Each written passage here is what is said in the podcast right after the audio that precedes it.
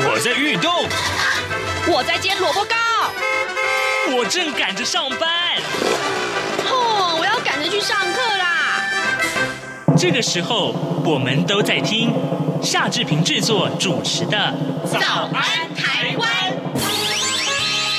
早安台湾带给你最热门的时事访谈，最感动的人物专访，最直接的民意表达。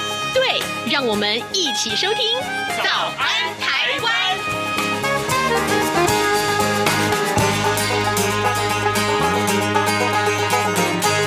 早安，台湾！我是夏志平。今天是二零二一年的七月二十九号，星期四，礼拜四，我们要进行刘碧荣时间这个单元啊。待会儿呢，志平要为您连线东吴大学政治系刘碧荣教授，我们请刘老师为大家来解说最重要的国际外电，那么当然了，我们也看到这个呃，这个礼拜礼拜一的时候呢，美国副国务卿雪曼他在中国天津分别跟中国外交部的副部长谢峰会议，还有就是外交部的部长王毅来会面啊。好，这件事情当然是国际瞩目的焦点。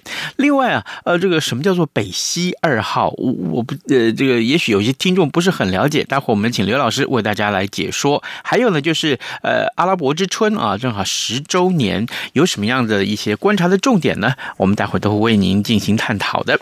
在跟刘老师连线之前呢，志平有一点点时间要跟大家说一说各平面媒体上面的头版头条讯息。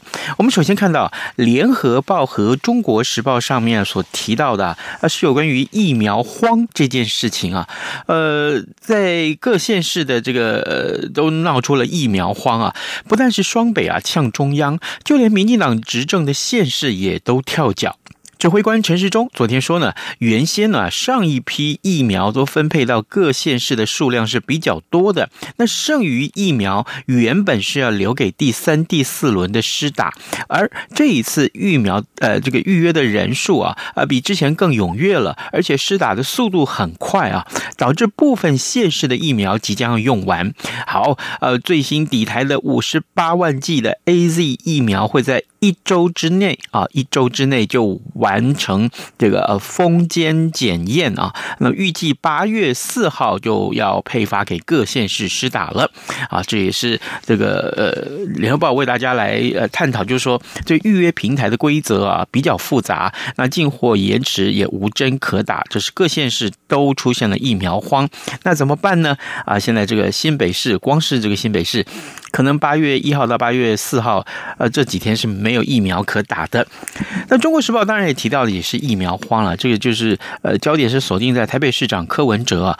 呃，我们知道这个呃，台北市和中央的这个防疫政策向来就是有一些些捍格了，呃，这个不可否认。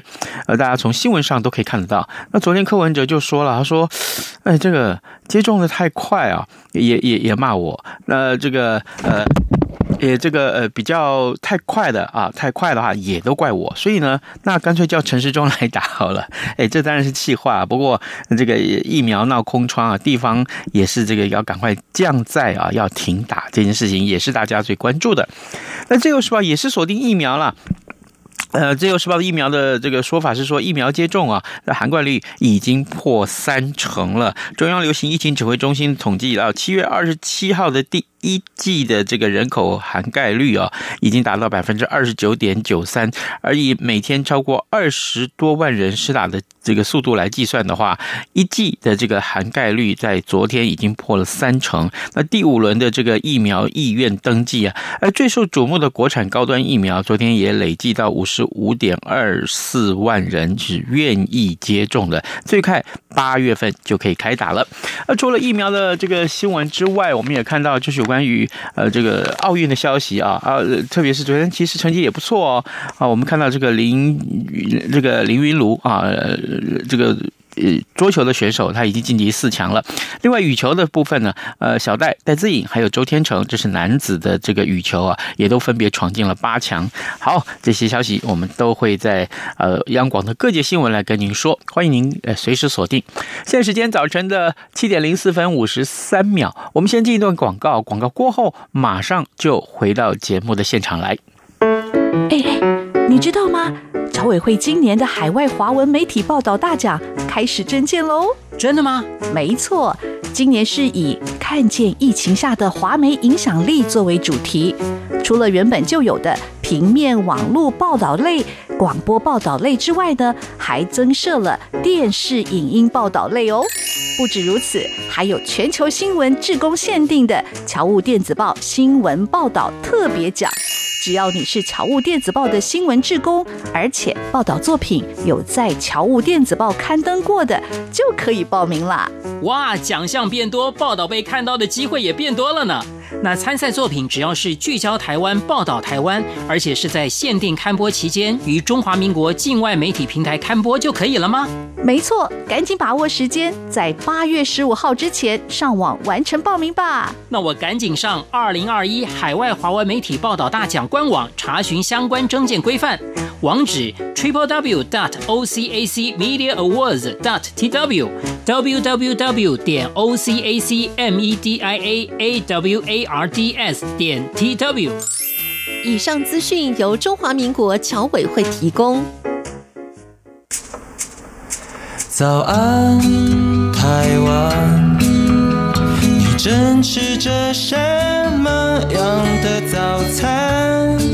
吐司加火腿蛋，咬一口，然后收听中央广播电台。早安，台湾，刘碧荣时间。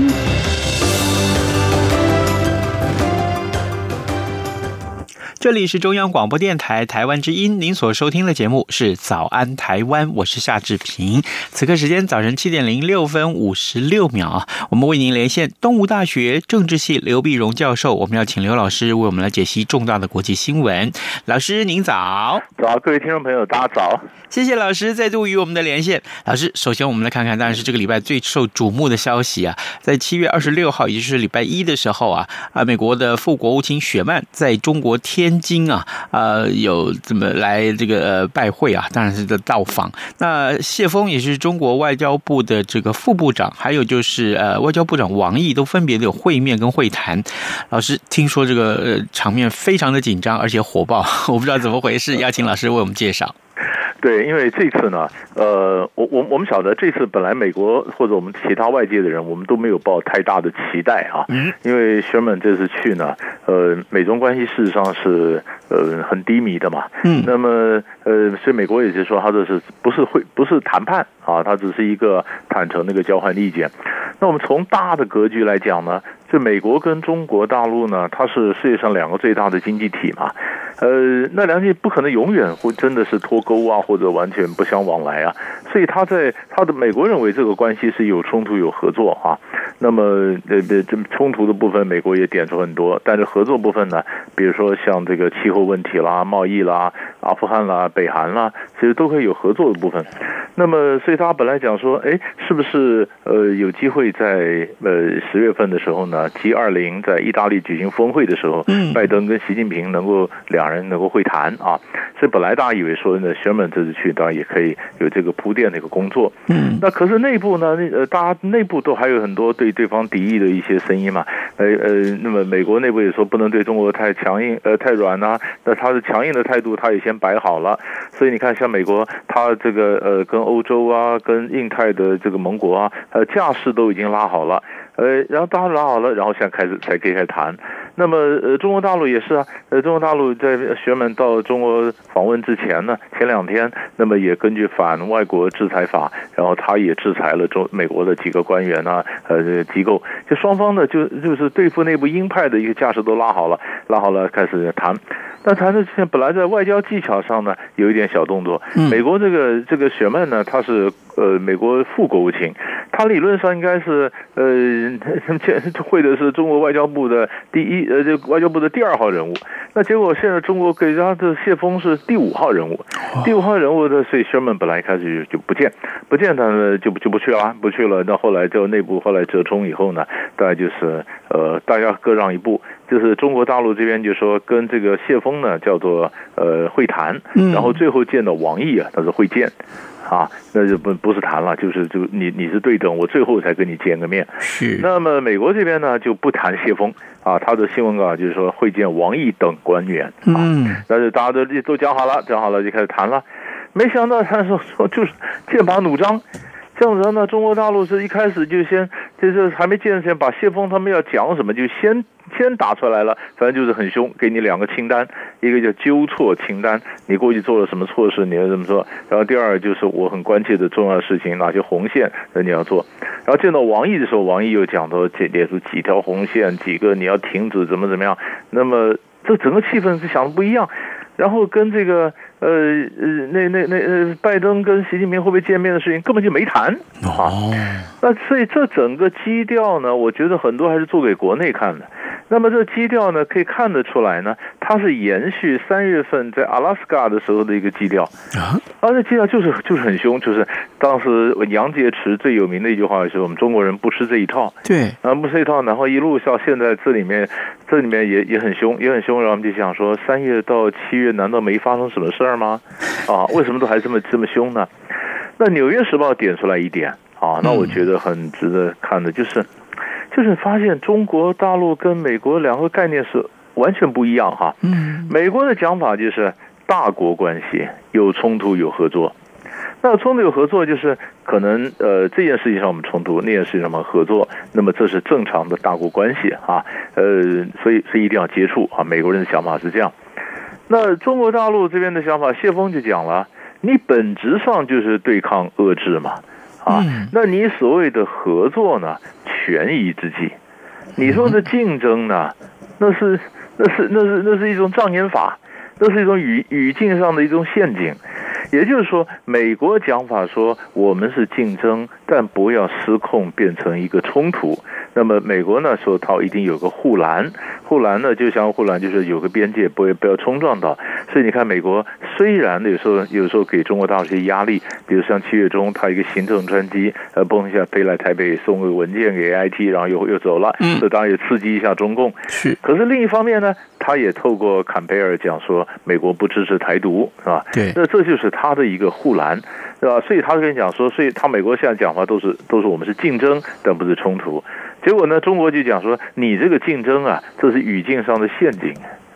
啊，那你说要合作，权宜之计，就是说美国讲有冲突有合作，中国根本不买单。他说不是这样，要就都好，不然就都不好，哪有这样切割的又好又不好的？那糟糕了，那大家的概念完全不一样啊。嗯，啊，怎么接着下去呢？哎，可是有意思的是，讲完之后呢，那他们就先进然后，哎。美国当然是好像受到了压力和羞辱之后，那美国学们就说：“我还继续，我们还当然还会继续对中国施压嘛。”是中国大陆人当然，但是讲说：“哎，这他没有不欢而散呢、啊。”他还讲到还是同意说以后还是可以继续会谈呢、啊，会谈门并没有关。是从大的战略来讲呢，他们是一定要会谈的，因为他们两个这么大的国家不可能这样的斗斗下去嘛。是好，那。那那问题是你话都讲得这么难看，走在前面，怎么下来呢？嗯啊，但是大家讲完以后都还留一个后路，所以以后还是可以再谈呢。是，我就我就觉得这就有趣了，这有趣了。那么黑脸都唱完了，白脸什么时候上来？对啊，老师，你说你说这个黑脸都唱完了，这之前七月中开始，呃，这个尤其是美国对香港问题有有一些这个所谓的制裁清单，那那个中国大陆又这个在 Sherman 在访问天津之前，又立刻提出一个反制裁清单，所以这样子来看。这个真的，诚如老师您刚刚所说的呀，哎，这个戏先演演到已经如此了，那接下来怎么转呢？转到后来，呃，一个要转，一个不转。那其实我们这一般的其他的这个听众看在眼里，其实都是丈二金刚摸不着脑袋呢。是。是因为，因为基本上呢，美国的这个概念是这样的，比如说在西藏啦，在新疆啦，在香港的问题啦，台海问题啦，呃，虽然不完全一样，但是美国的关切啊，呃，美国的施压还是会持续。对。那么，但是气候问题啦，贸易问题啦，北韩问题啦，也需要合作啊。那可是，可是这样这样的一个信息传过去以后呢，那中国大陆这边解读就不一样了。好，你你你你对我压力归压力，那你的合作就是权益，你你基本上是遏制中国的发展。所以他的讲法是王毅讲，就是说我们的发展你不要挡我啊。每个国家可以求自己最好的生活的方式。我就放你不要挡我，你不要假着价值观的名字搞一些团伙的对抗啊，打着价值实际上是遏制我。可是你看，晓得这个完了以后，我们后来又接了一点，就看什么呢？嗯，布林肯不是到了到了印度吗？对，到了印度，他还见了达赖喇嘛的代表。嗯，那对中国来讲说，那开玩笑，你你你这又是什么意思？踩到痛处了。可是可是这是那种美国讲是人权问题啊，这不是遏制你啊。嗯啊，所以所以所以你说这样这个信息里面，你好像有机会好，但是双方又不好。但是美国讲法就本来不可能都好，也不可能都不好嘛，那就是就是 case by case 嘛，啊，但是中国不买单。好了，所以这就这就很有趣了。所以大家就外界就开始解读了。那到底十月份这个在集团体见面的时候，拜登跟习近平会不会会谈呢？嗯啊，那么以目前看起来，好像双方的差距还那么大，很难很难的把它缩小。那那是那那会不会怎么中间又有一段怎么峰回路转的一些一些一些机会？所以这是变成像我们观察的重点了。是，呃，各位听众，今天早上志平为您连线访问东吴大学政治系刘碧荣教授。我们首先请刘老师为我们来解说了，呃，就是关注在美国副国务卿雪曼在中国天津的这场访问。事实上啊，可以观察到近期来美中关系啊非常复杂，而且是呃各自所坚持的立场啊。老师，接下来我们来看看啊，呃，我我读到北溪二号这几个字，呃，我们的。听众可能不是那么的了解。首先，我先请老师我们解说什么叫做北溪二号？为什么我们今天要谈北溪二号？嗯，那北溪二号是一个天然气管。嗯，天然气管它当然有就北溪一号、北溪二号嘛，哈，是它就是主要就是呃，俄罗斯呢它产天然气。而天然气，它这个天然气管呢，比如说卖到欧洲啊，欧洲那不管是呃往好，你你看你从哪个方面讲了，你可以说是这样子，欧洲就增加了多对俄罗斯的依赖，那就或者是说，哎，俄罗斯可以这样子赚钱啊，赚钱。但是过去呢，这个北溪的油管呢是走路上。走路上经过乌克兰那经呃呃波兰那这样子到了德国，到了德国那但是乌克兰和德他们中间会把油给截掉一些，或者当地的像像这个呃乌克兰跟俄罗斯剑拔弩张的时候呢，俄罗斯就把油气管给关了，那给关了以后呢，德国那边就没有就就呃就没有没有天然气了，就受到影响。俄罗斯也用这种方式啊，对欧洲施加压力，而你们也对乌克兰施加点压力。啊，就是你，你不要老帮着乌克兰打我嘛，那我是现在解关了，就大家都影响到。然后，但是有一些人，那俄德国就讲说，这个乌克兰跟波兰呢，或者怎么样，对俄罗斯的不满，可能影响到天然气的供给。我们再弄一条好了，这叫北溪二号。北溪二号呢，那从俄罗斯呢，经过波罗的海，走海底，走海底这样子到了到了德国。但是中间也不要经过这个乌克兰的波兰了。那这样子到德国以后呢，哎，那中间也不会被人家把气给截啦，或者怎么样。所以俄罗斯卖到的卖到这个德国的天然气呢，可以 double 啊，增加一倍。啊，这样一边，那当然双方的关系也拉得更近啊。那美国当然是美国就是反对啊，嗯，美国反对，因为你这样子就是我们在制裁俄罗斯，啊，你让俄罗你们多买俄罗斯天然气。那我的制裁不是被抵消掉了一些吗？因为你 你们从俄罗斯卖天然气到欧洲赚钱，那我怎么制裁他？第二，你欧洲这样子不是也也也也也对俄罗斯过于依赖吗？啊，呃，所以美国是反对，所以美国就说他凡是参与北溪二号工程的这些企业呢，不管是俄罗斯天然气公司啦，或者他他们或德国的或者相关企业，我就制裁你。啊，这你你不要跟美国做生意了，因为我觉得我反对这一条。但是，但是欧洲的讲法说，我们要有独立的外交啊。嗯，独立外交就我们对俄罗斯的看法，跟你美国对俄罗斯的看法是不一样的。你美国距离俄罗斯那么远。我在欧，我们欧洲跟俄罗斯为地缘关系啊，我们俄罗斯的这个是威胁是和平，我那个跟你感受是不一样的啊。是，那所以我们当然我那我需要跟俄罗斯这个这个呃呃买它的天然气，所以北溪二号对德国来讲很重要，所以德国就不管它，他们还是在渐渐渐停停渐渐停停，现在今年年底就要建好了哦，今年要建好了，那么那么当然你说中间原来收是过路费的，乌克兰呢波兰呢，尤其乌克兰那就跳起来，那过路费怎么办呢？哈。那美国现在呢？哎，要跟德国示好，要跟俄罗斯也稍微示好。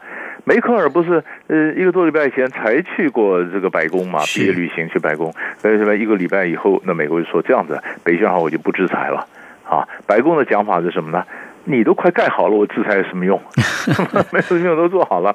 但是现在就讲好，就讲两几个事情。第一个呢，那呃，德国跟呃跟这个呃俄国呢达成一个协议，就乌克兰的过路费怎么办呢？不要让乌克兰变成唯一的输家。嗯，那么同俄国说，那我继续付过路费，因为还有别的别的油气管经过你那儿嘛，这就油路费付到二零二四。那现在可能还会再延长一年，哈。那美国呢和德国呢，就说我们共同是先成立一个基金，一个十亿美元的基金，先拿一点钱出来，然后向企业募款，干什么呢？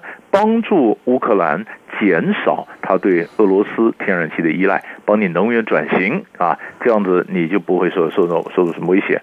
然后第三呢，就是如果俄罗斯将来真的拿这个去威胁乌克兰什么的话呢，德国头会制裁俄罗斯，我就不买你的，呃，制裁俄罗斯等等啊。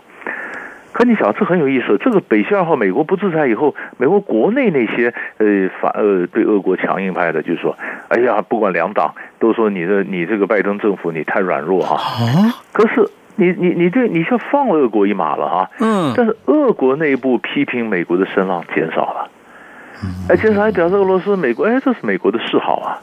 那减少，那不在美中俄三角关系的棋盘里面呢，美国就这样轻轻的波动了一下，啊，这些俄罗不会不不见得把俄罗斯拉过来，但波动了一下，所以你就看到，哎，那我们看到雪曼，雪曼不是去在天津吗？天津完了以后，后来他先这这两天在哪里呢？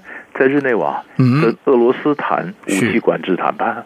哦，哎，这是这是拜登和普京在六月十六号见面之后，他们说我们还跟武器管制谈判呢，所以美俄重新开了武器谈谈判，这表示美俄关系呢，哎，逐渐逐渐有点在回温或开始正常化。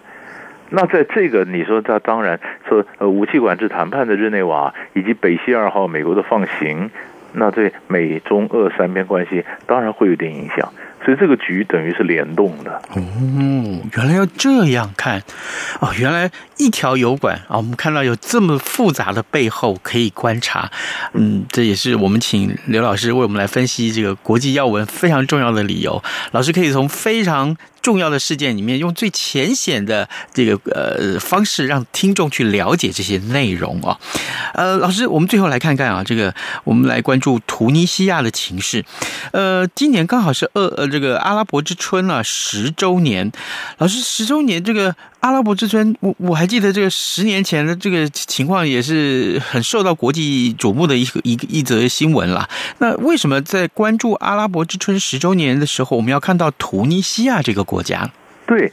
因为阿拉伯之春当初引爆点就是突尼西亚，哎，哎，当时的突尼西亚，突尼西亚上层的这些这些政治的独裁者啊，常常就是酒池肉林啊，生活腐败啊，嗯，但是下面的人呢，这个生活经济受到非常大的影响，所以当时最重要的二二零一一年，呃，是二零一零年年底的时候，就是他一个大学生，他弄个推个那卖蔬菜水果的摊子，被警察拦着，说你没有 license，没 license，他说找找不到工作，我只有摆个摊，啊，你们在上层过。那种奢侈浮华的生活，我大学毕业找不到事情做，你还查我，你还抄了我，抄了我这个这个菜摊子，悲从中来，点了个火柴把自己给烧了。哎呀，啊，这这一烧了以后，啊，那个抗议整个起来，就造成了各国纷纷反专制独裁的这个阿拉伯之春。所以常常人家讲说，就一根火柴，嗯，烧掉了整个欧洲呃的北非、中东这一带很多秩序。